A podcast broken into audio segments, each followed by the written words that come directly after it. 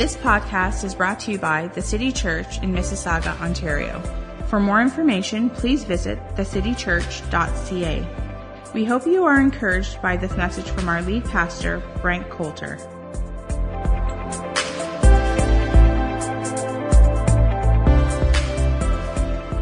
Uh, but we are starting a brand new series today called The Resistance.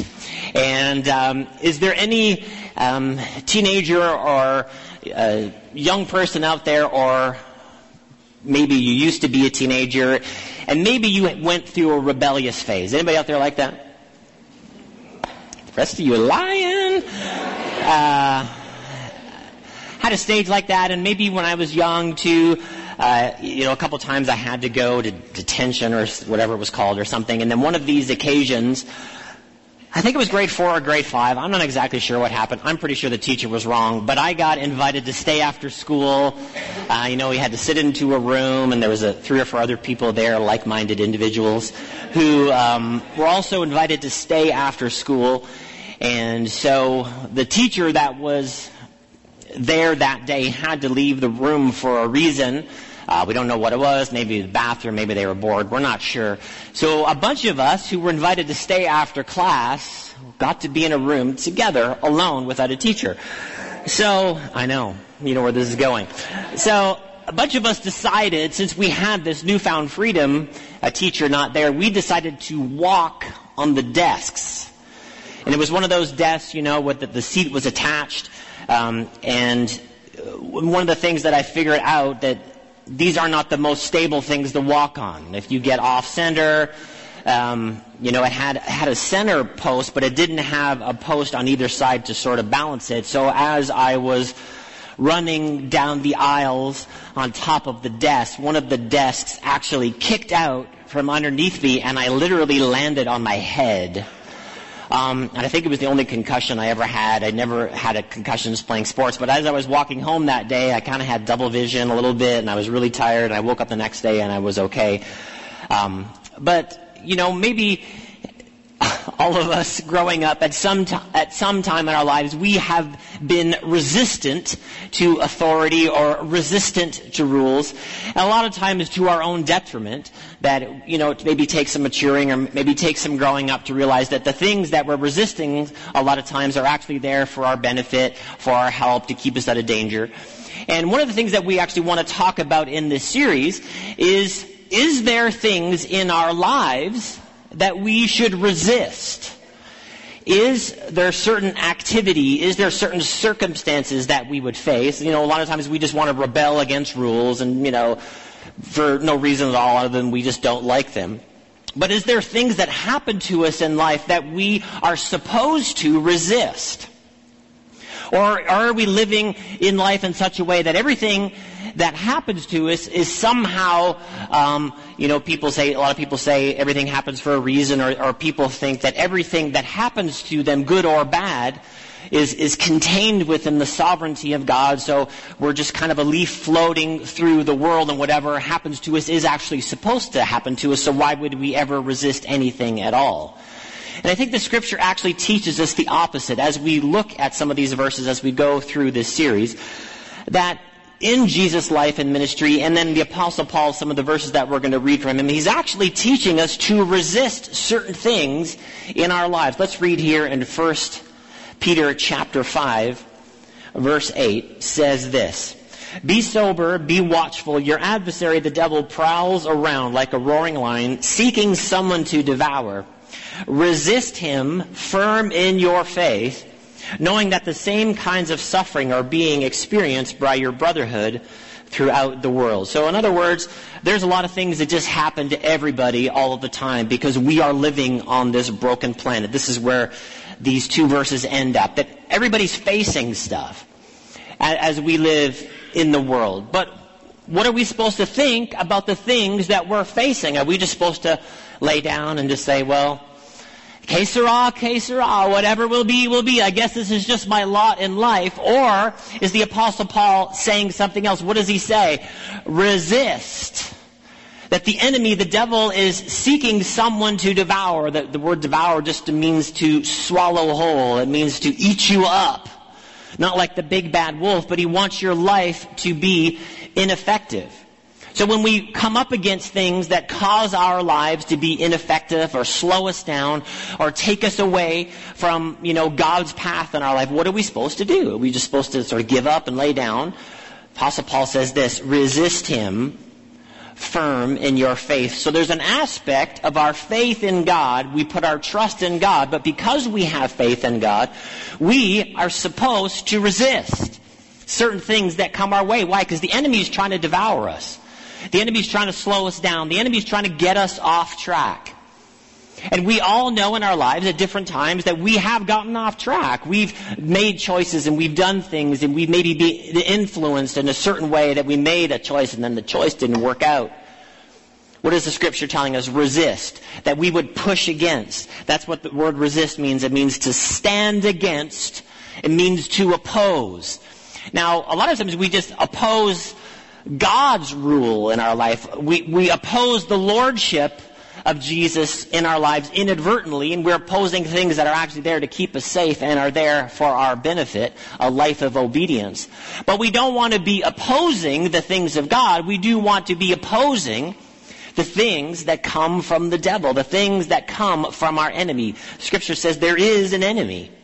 There is an enemy to our souls. Now, what is what is the purpose of us resisting these things? What is the purpose of us maybe resisting temptation that would lead us to sin? Is, is us resisting these things, is it just for the purpose of us not feeling guilty? Not feeling some sort of religious guilt or sort of feeling bad about ourselves? Oh, and because God doesn't want us to feel bad about ourselves, He wants us to resist the enemy. And I would say that there's actually something deeper, something more, um, something big, something, um, a, a, bigger meaning behind the idea of God wanting us to resist the enemy. There's a, a deeper purpose behind it.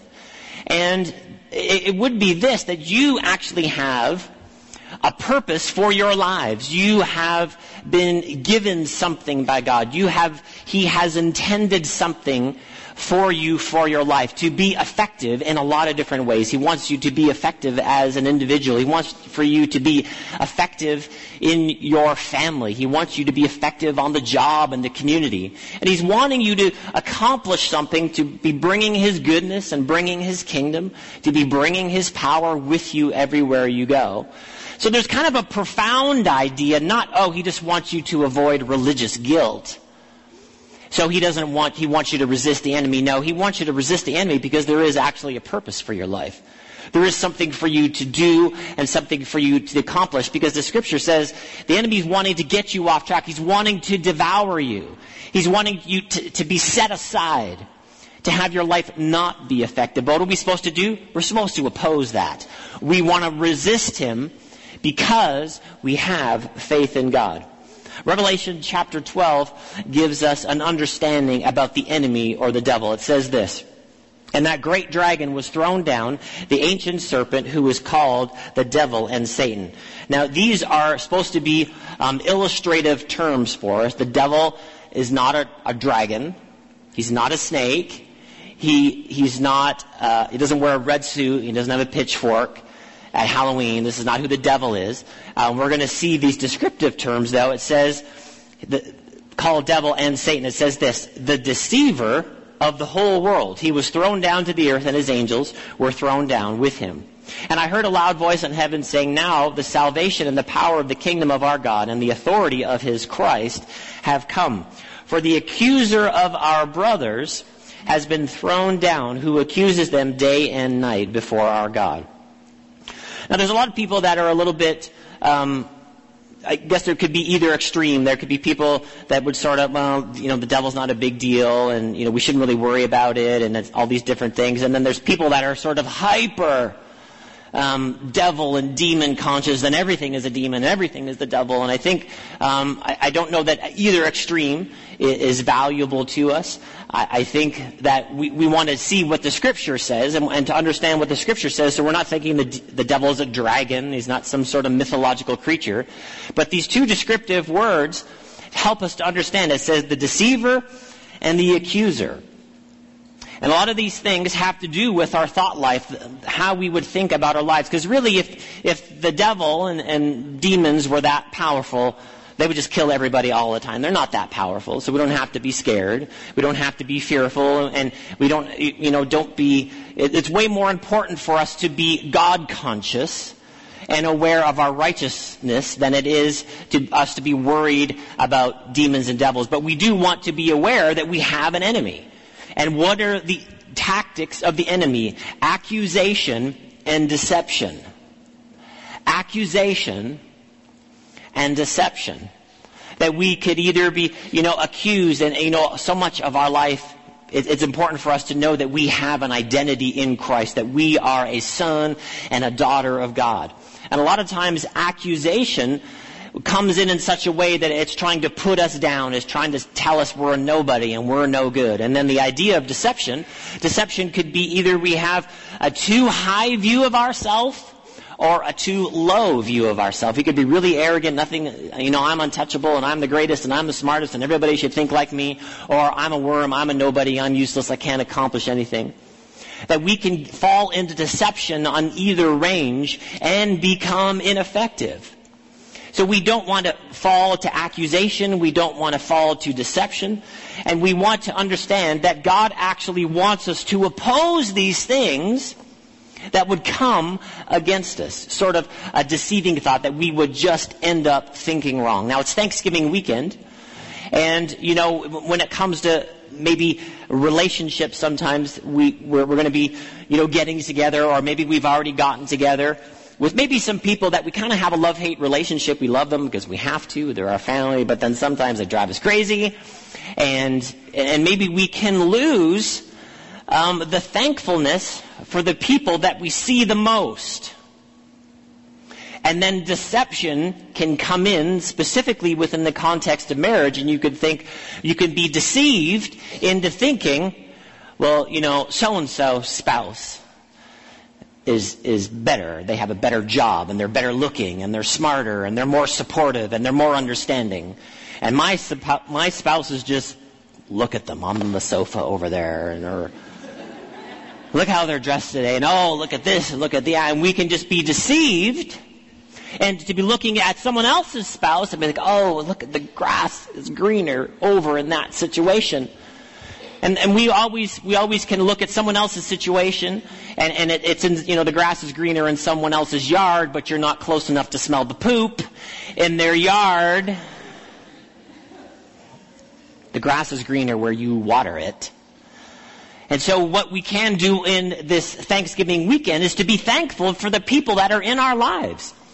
For even though that we see them and even though we know they're all, all their faults and all their shortcomings, that God has blessed us with them. And so we can get off in our thinking and be deceived. Why? Just the enemy's coming in and he's wanting us to be sidetracked in our life. And see, there's something, it's subtle. He's not walking down the street in a red suit with the pitchfork. In the book of Acts, it says about the enemy, it uses this phrase, subtlety and mischief. He's coming in in subtle ways and we need to be aware so we can resist we can oppose him and not just be thinking everything that comes our way is somehow God's will. John chapter 10 verse 10 says this, the thief comes only to steal, kill, and destroy. Jesus said, I came that they might have life and have it abundantly. Do you see the differentiation? We see about the enemy, he is the deceiver, and he's an accuser, that he's roaming around seeking whom he may devour, resist him in the faith. Jesus said stealing, killing, and destroying. But Jesus said, I have come that you would have life and have it more abundantly. There is a differentiation in the things that God wants us to receive and accept and the things that He wants us to resist. We shouldn't just be laying down under circumstances that God is not desiring for our lives. It just sort of, well, I guess this is my lot in life and I guess this is how it is. No. What did Paul say? Resist him in the faith. There is an aspect of our faith in God that's called, we have faith in God. Our ultimate trust is in God. But in the context of that relationship, he's saying resist, oppose the enemy. In uh, Luke chapter 10, let's turn over there. Luke chapter 10, this is a famous portion of scripture where Jesus, we know that Jesus had his 12 disciples, but then he, his ministry grew and he had more followers, and he had about 72. He had the close 12, and then he had uh, 72 that were a little bit closer. Now in this chapter 10, he's sending these 72 disciples out. He sends them out two by two, and he gives them a bunch of instructions about, you know, go into the city and don't do this and do this and when you go there, if they don't like you, just, you know, leave the city and shake off the dust. And he gives them all these instructions. And he's sending them out there for a reason. He, he says, I want you to go and heal the sick, and I want you to bring the kingdom of God, and tell them that the kingdom of God is near. So after he has sent these 72 out, they've gone out into different cities and different places, and they come back and they have a report for Jesus, and they say this. Luke chapter 10, verse 17. The 72 returned with joy, saying, Lord, even the demons are subject to us in your name. And he said to them, I saw Satan fall like lightning from heaven. Behold, I have given you authority to tread on serpents and scorpions, and over all the power of the enemy, and nothing shall hurt you. Nevertheless, do not rejoice in this, that the spirits are subject to you, but rejoice that your names are written in heaven. There's such there's so many good things in here, and you can see that they come back and you know they're they're feeling pretty good about themselves, right? Like Jesus, you know, even even the demons are subject to us in your name, and he tells them about how you know Satan was cast out of heaven, and he says, you know, but don't rejoice over that. Be glad that you have an identity in heaven, that your name is written in God's book. So don't get too arrogant. Don't become a hotshot now just because you had a couple good things happen. Remember the most important things. But here in this, in this portion of scripture, he gives us some understanding and he, and he tells us some things. Now he says this, I saw Satan fall like lightning from heaven, being cast out of heaven, that the, the devil basically is famous for trying to overthrow God. He's trying to say he was, um, that he, his throne, he was trying to ascend his throne over God, and this is always our problem, that we want to be the highest place in our lives as opposed to having God the highest place in our lives. So he got kicked out of heaven for that reason. And then he says this to his disciples. He says, Behold, I give you authority. Now this word authority, uh, in the Greek, it's exousia, and it means delegated influence. Delegated influence. Now, uh, there's scriptures that say power and authority, and here we see the word specific authority. Now, what is it when somebody has authority? We know we have policemen in our community, either uh, the city of Mississauga or Brampton or wherever you may live, and there's um, policemen there, or we have the OPP, people that are authorized by the province or by the city.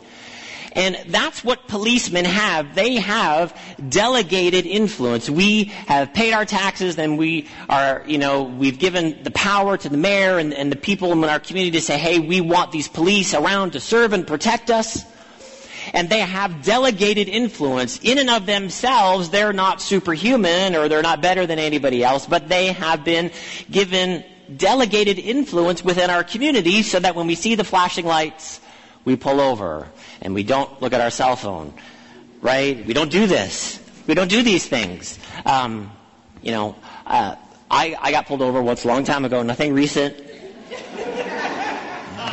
Um, I happened to glance. My wife is my texting me. It was her fault. Um, I love the blame shift.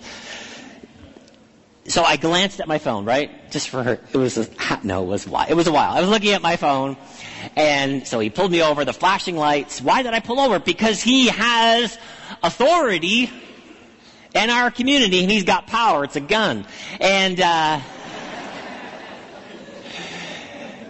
So he pulled me over and he said, you know, sir, are you looking at your phone? And I said, yes. And he was like actually taken aback that I didn't try to pretend that I did like lie or something. He's like, oh, okay, well, well don't do it again then. And he let me go. And this was before the fines were really high. Thank the Lord that he let me go. So always tell the truth to the policeman.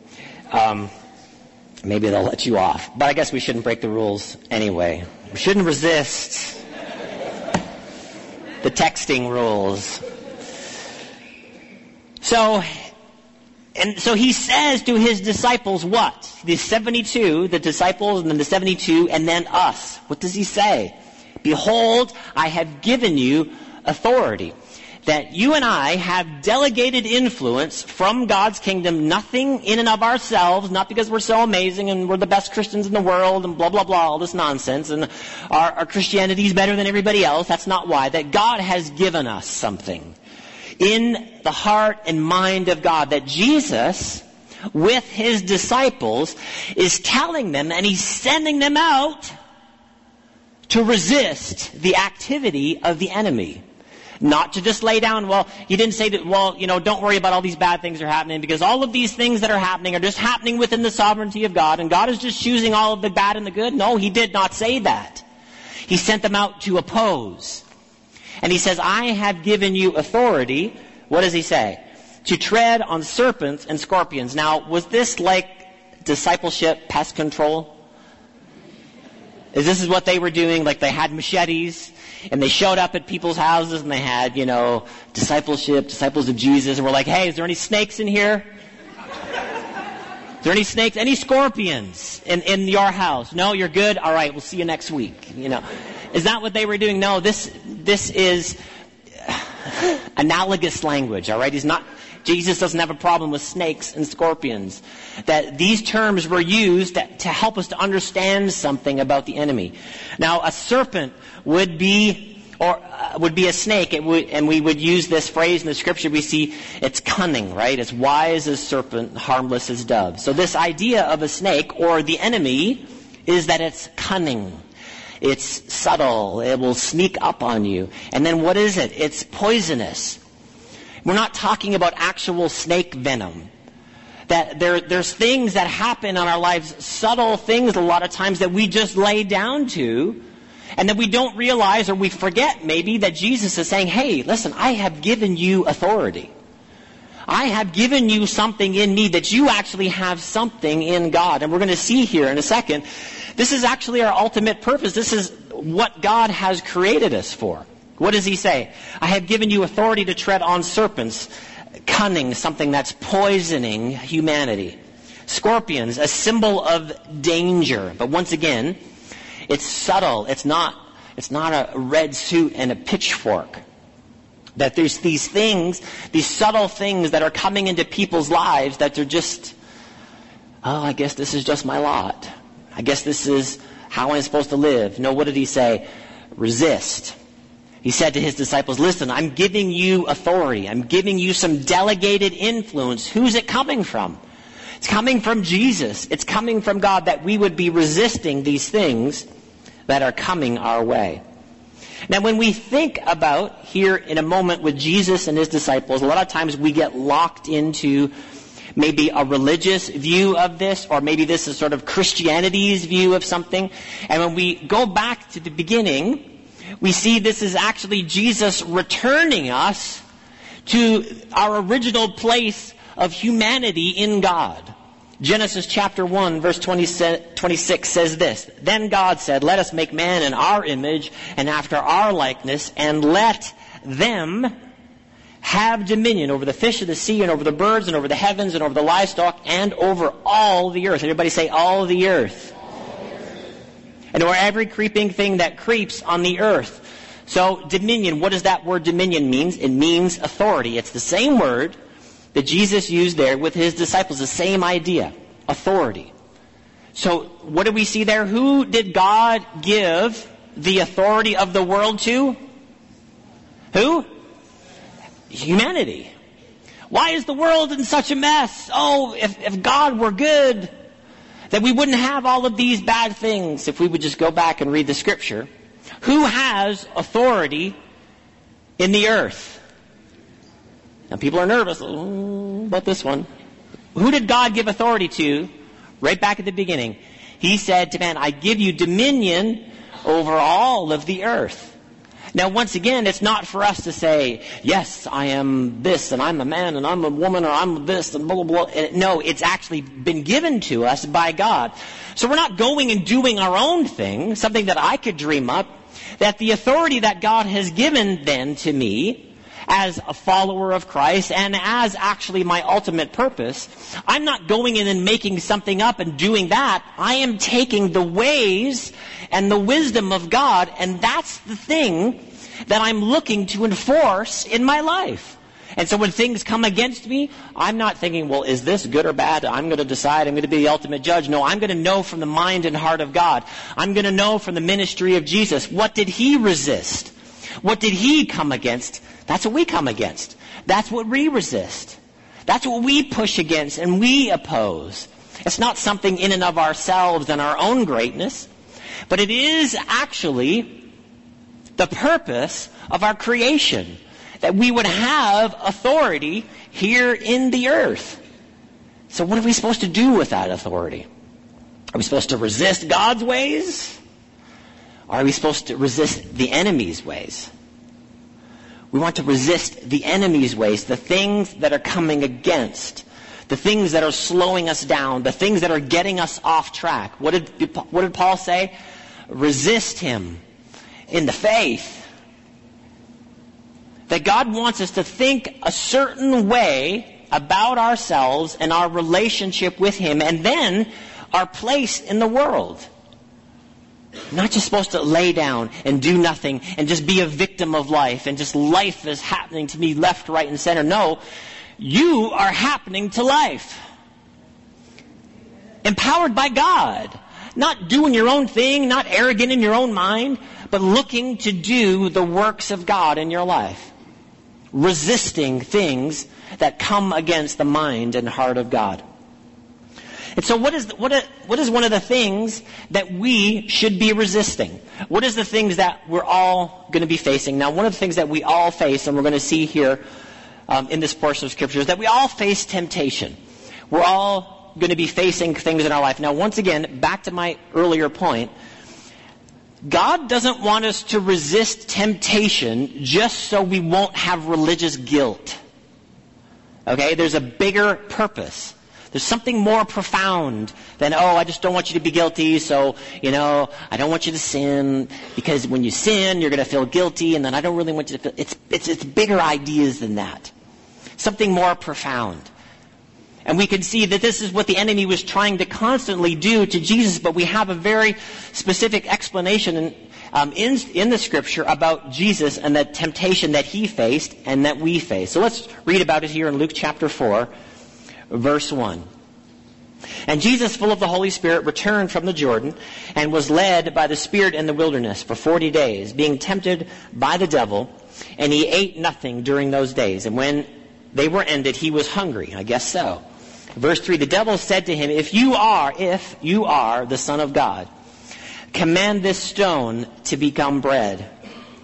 And he answered him and said, It is written, man shall not live by bread alone that the first temptation that came Jesus' way, I mean, there's, so many layers to these temptations.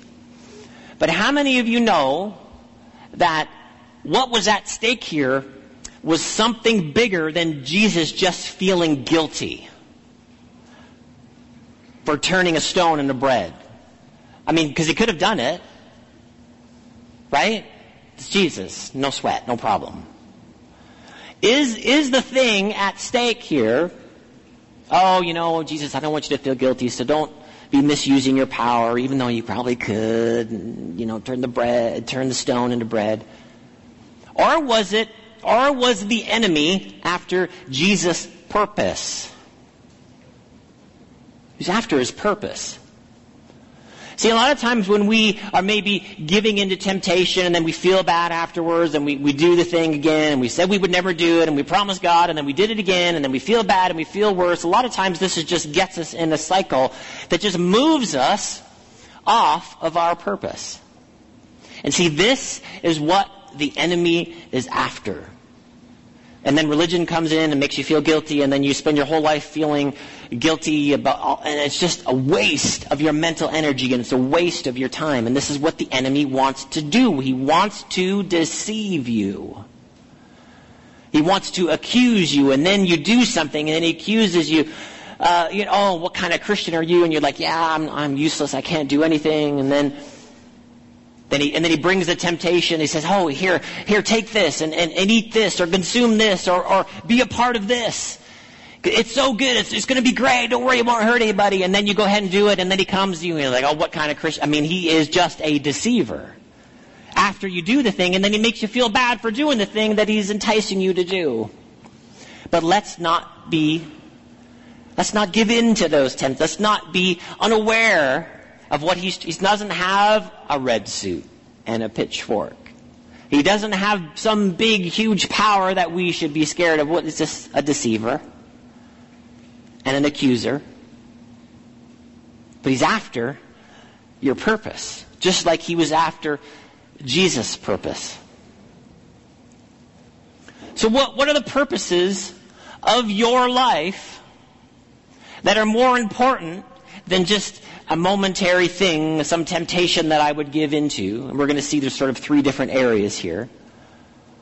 What, what are the purposes that are bigger than those things? What are the purposes that are bigger than maybe just partaking of sin? Because we know sin is a detriment to us. It, hurts us, it damages us, and sometimes it hurts innocent people. He's after something bigger. So let's oppose him. Let's resist the devil. Amen? So what is it? He came to him and he said, uh, here, turn this stone into bread. And obviously Jesus was hungry. And there's nothing wrong with eating bread. And we all have desires within our body. There's, there's physical desires in a lot of different ways. We have sexual desire. We have uh, food desires. We have all these different things and those have been given to us by God. But when we take those desires and we put those at the center of our lives and those, that desire and this desire, that we just get consumed with desires. Desires are not wrong. Desires are not evil. But when we take them and make them the centerpiece of our lives, that's when we could get off track. Would anyone like to admit that sometimes your desires get you off track?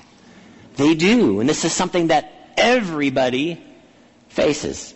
So what are we supposed to do? Are we supposed to just give in to all of those desires all the time that our lives would be consumed with those desires? No, that we would resist.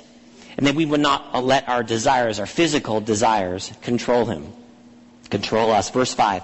And the devil took him and showed him all the kingdoms of the world in a moment of time and said to him, Now do you understand this is Jesus' purpose in life? That he is the King of kings and the Lord of lords?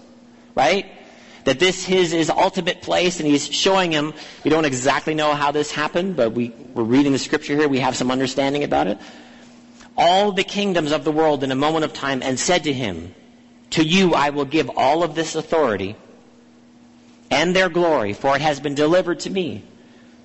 This is what the enemy is saying. And I give it to whom I will. If you then will worship me, it will all be yours. And Jesus said, answered him, It is written, You shall worship the Lord your God, and him only shall you serve. Now, what is at stake, once again? What if Jesus had just given in to one of these? Was it just a minor thing?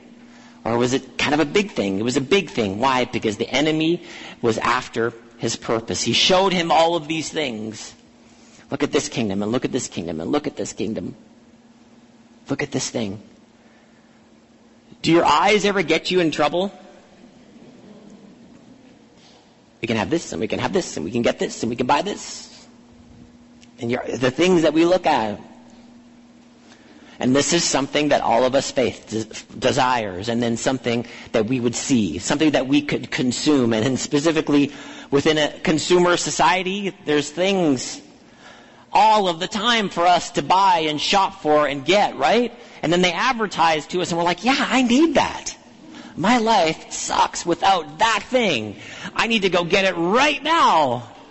And then you get it home and you're like, why did I buy this?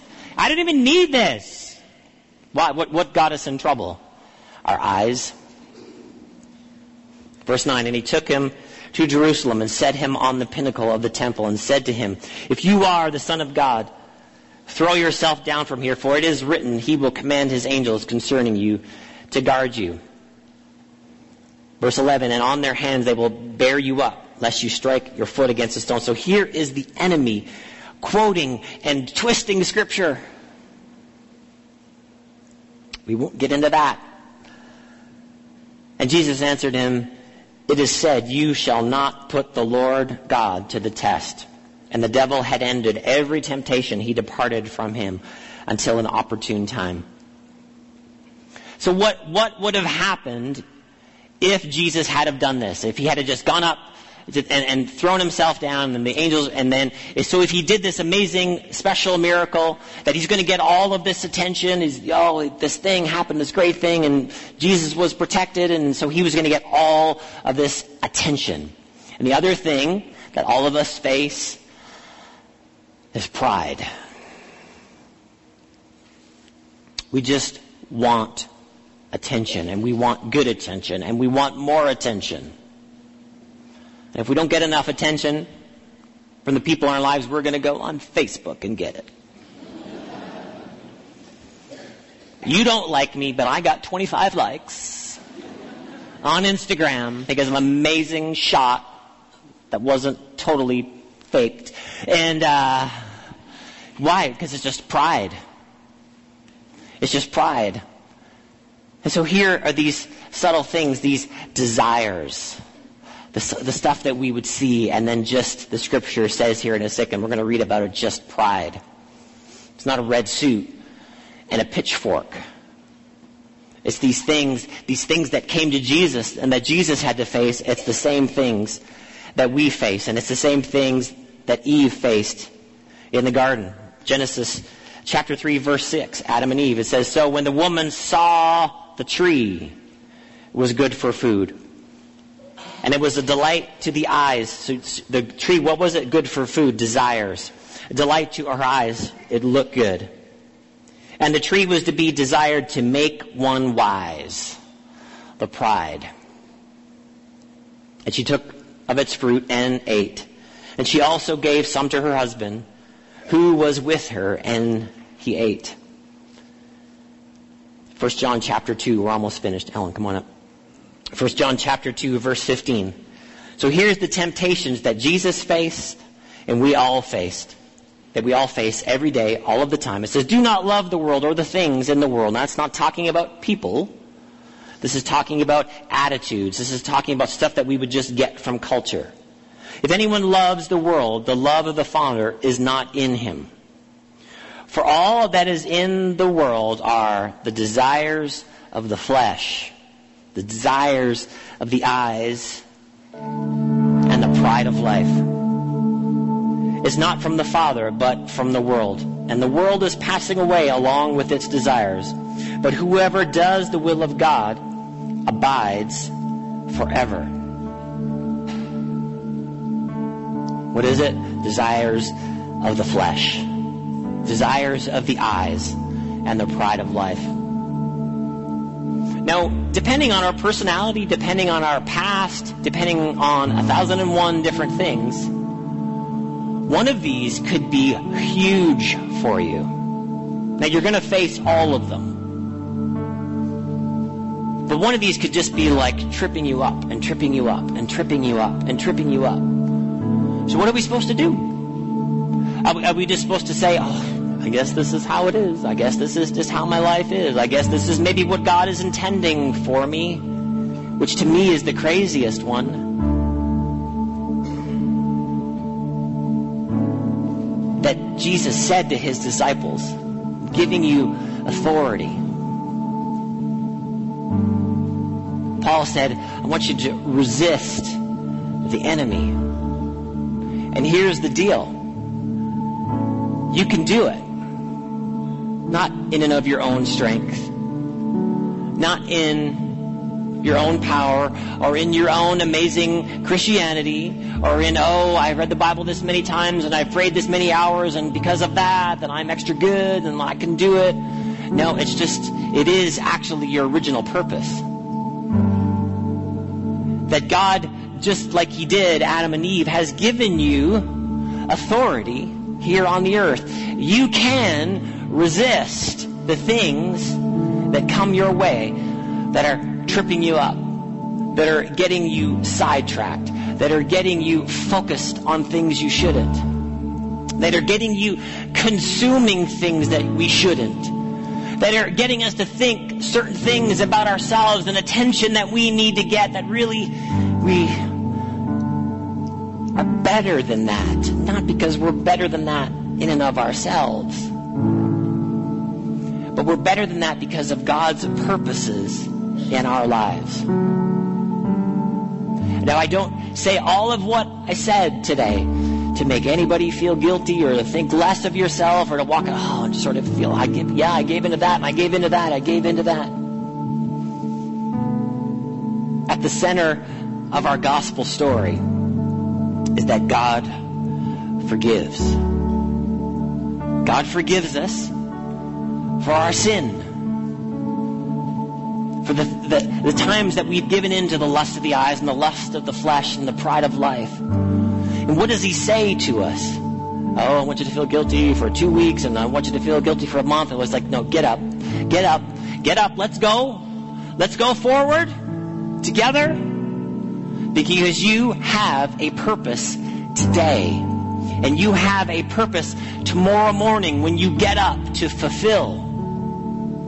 That you can be a mom and a dad, and you can be a husband and a wife, and you can be an employee and an employer.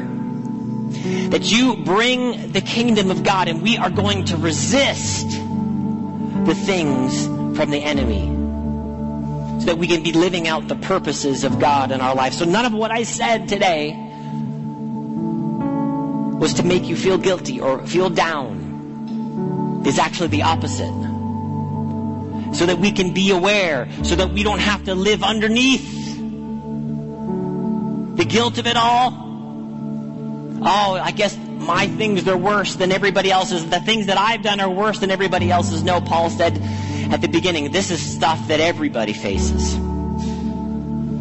And there's no sin too big for God. There's no mess up too big for God that He just looks at you and is like, well, I guess it's over. There's no mistake that you made that God doesn't walk up to you with His hand out and says, get up, let's go again. His power is bigger. His blood has washed it away. The gospel story is still true, regardless of what you have done. Get up and resist.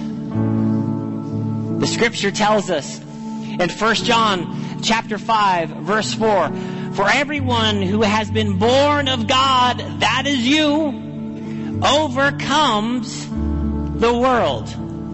Yeah, but this, and I haven't done this, and I made this, I, I've made this mistake, and, I, and I've given in to the, the flesh, and I've given in to the lust of the eyes, and oh, I've just got so much pride.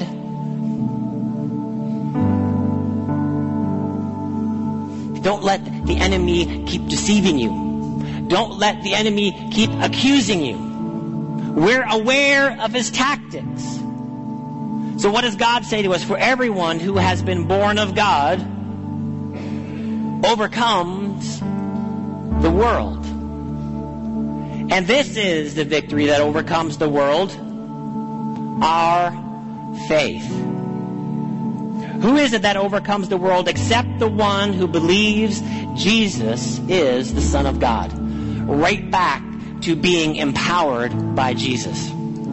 This is the gospel. That we're not going out in our own strength and our own goodness and our own religiosity to try to take a stand against something. No, we, we don't measure up, but we're going out in the power of Christ. That He has empowered us to resist the works of the enemy in our lives and in the lives of our loved ones. We resist. We push against it. We oppose the things of the enemy. Why? Because he has given us authority in his name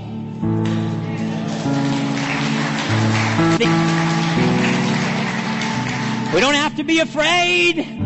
We shouldn't be staring at our past and our mistakes. This is the victory that overcomes the world. Our faith. Our faith in God. The one who overcomes on our behalf.